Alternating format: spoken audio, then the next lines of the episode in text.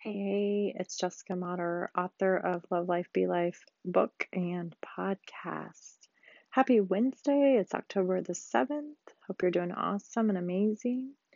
Um, tonight's message is just how to keep going when life comes at you. So um, I just say like the biggest thing is you have to have a why that's bigger. Um, and the more, you know, something that drives you, the more um, you are devoted to your why, the more you become motivated with your why, then that's going to drive you. So um, sometimes if we don't make it about us and make it about others, sometimes that will help.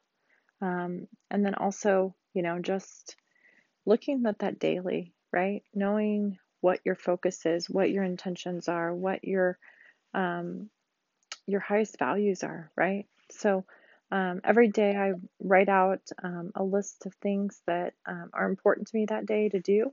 Um, and so I have different categories for, for my values. Um, so those start with vibrant health, spiritual connection, family focus, time and financial freedom, making a contribution, fun, joy, and laughter, love, kindness, appreciation of self and others, personally, personally growing, and then neat, orderly, and organized. And so I go through those values and I write down, um, actually the night before each day, um, or the afternoon before each day, and what's important to me for that next day. And it kind of just helps me focus on what, what I need to do the next day and what's important to me. So, um, I feel like, you know, you're either going to run your life or your life is going to run you, right? So I feel that that helps me, um, kind of just stay focused and what I'm supposed to be doing. And even in the craziest of times, Um, still doing that because it makes such a big difference on how I feel um, and also on how I'm operating and my mindset and everything. So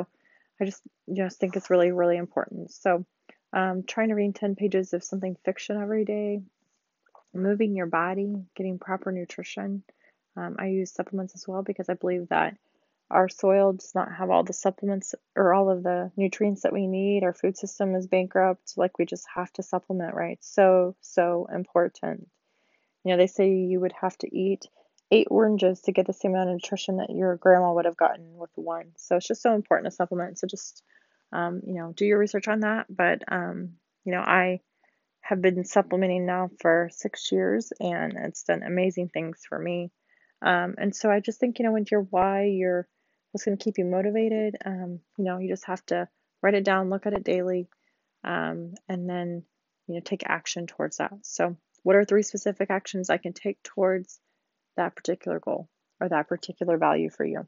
So I hope you guys have an amazing night. Um, it's October seventh. We'll see you tomorrow. Bye-bye.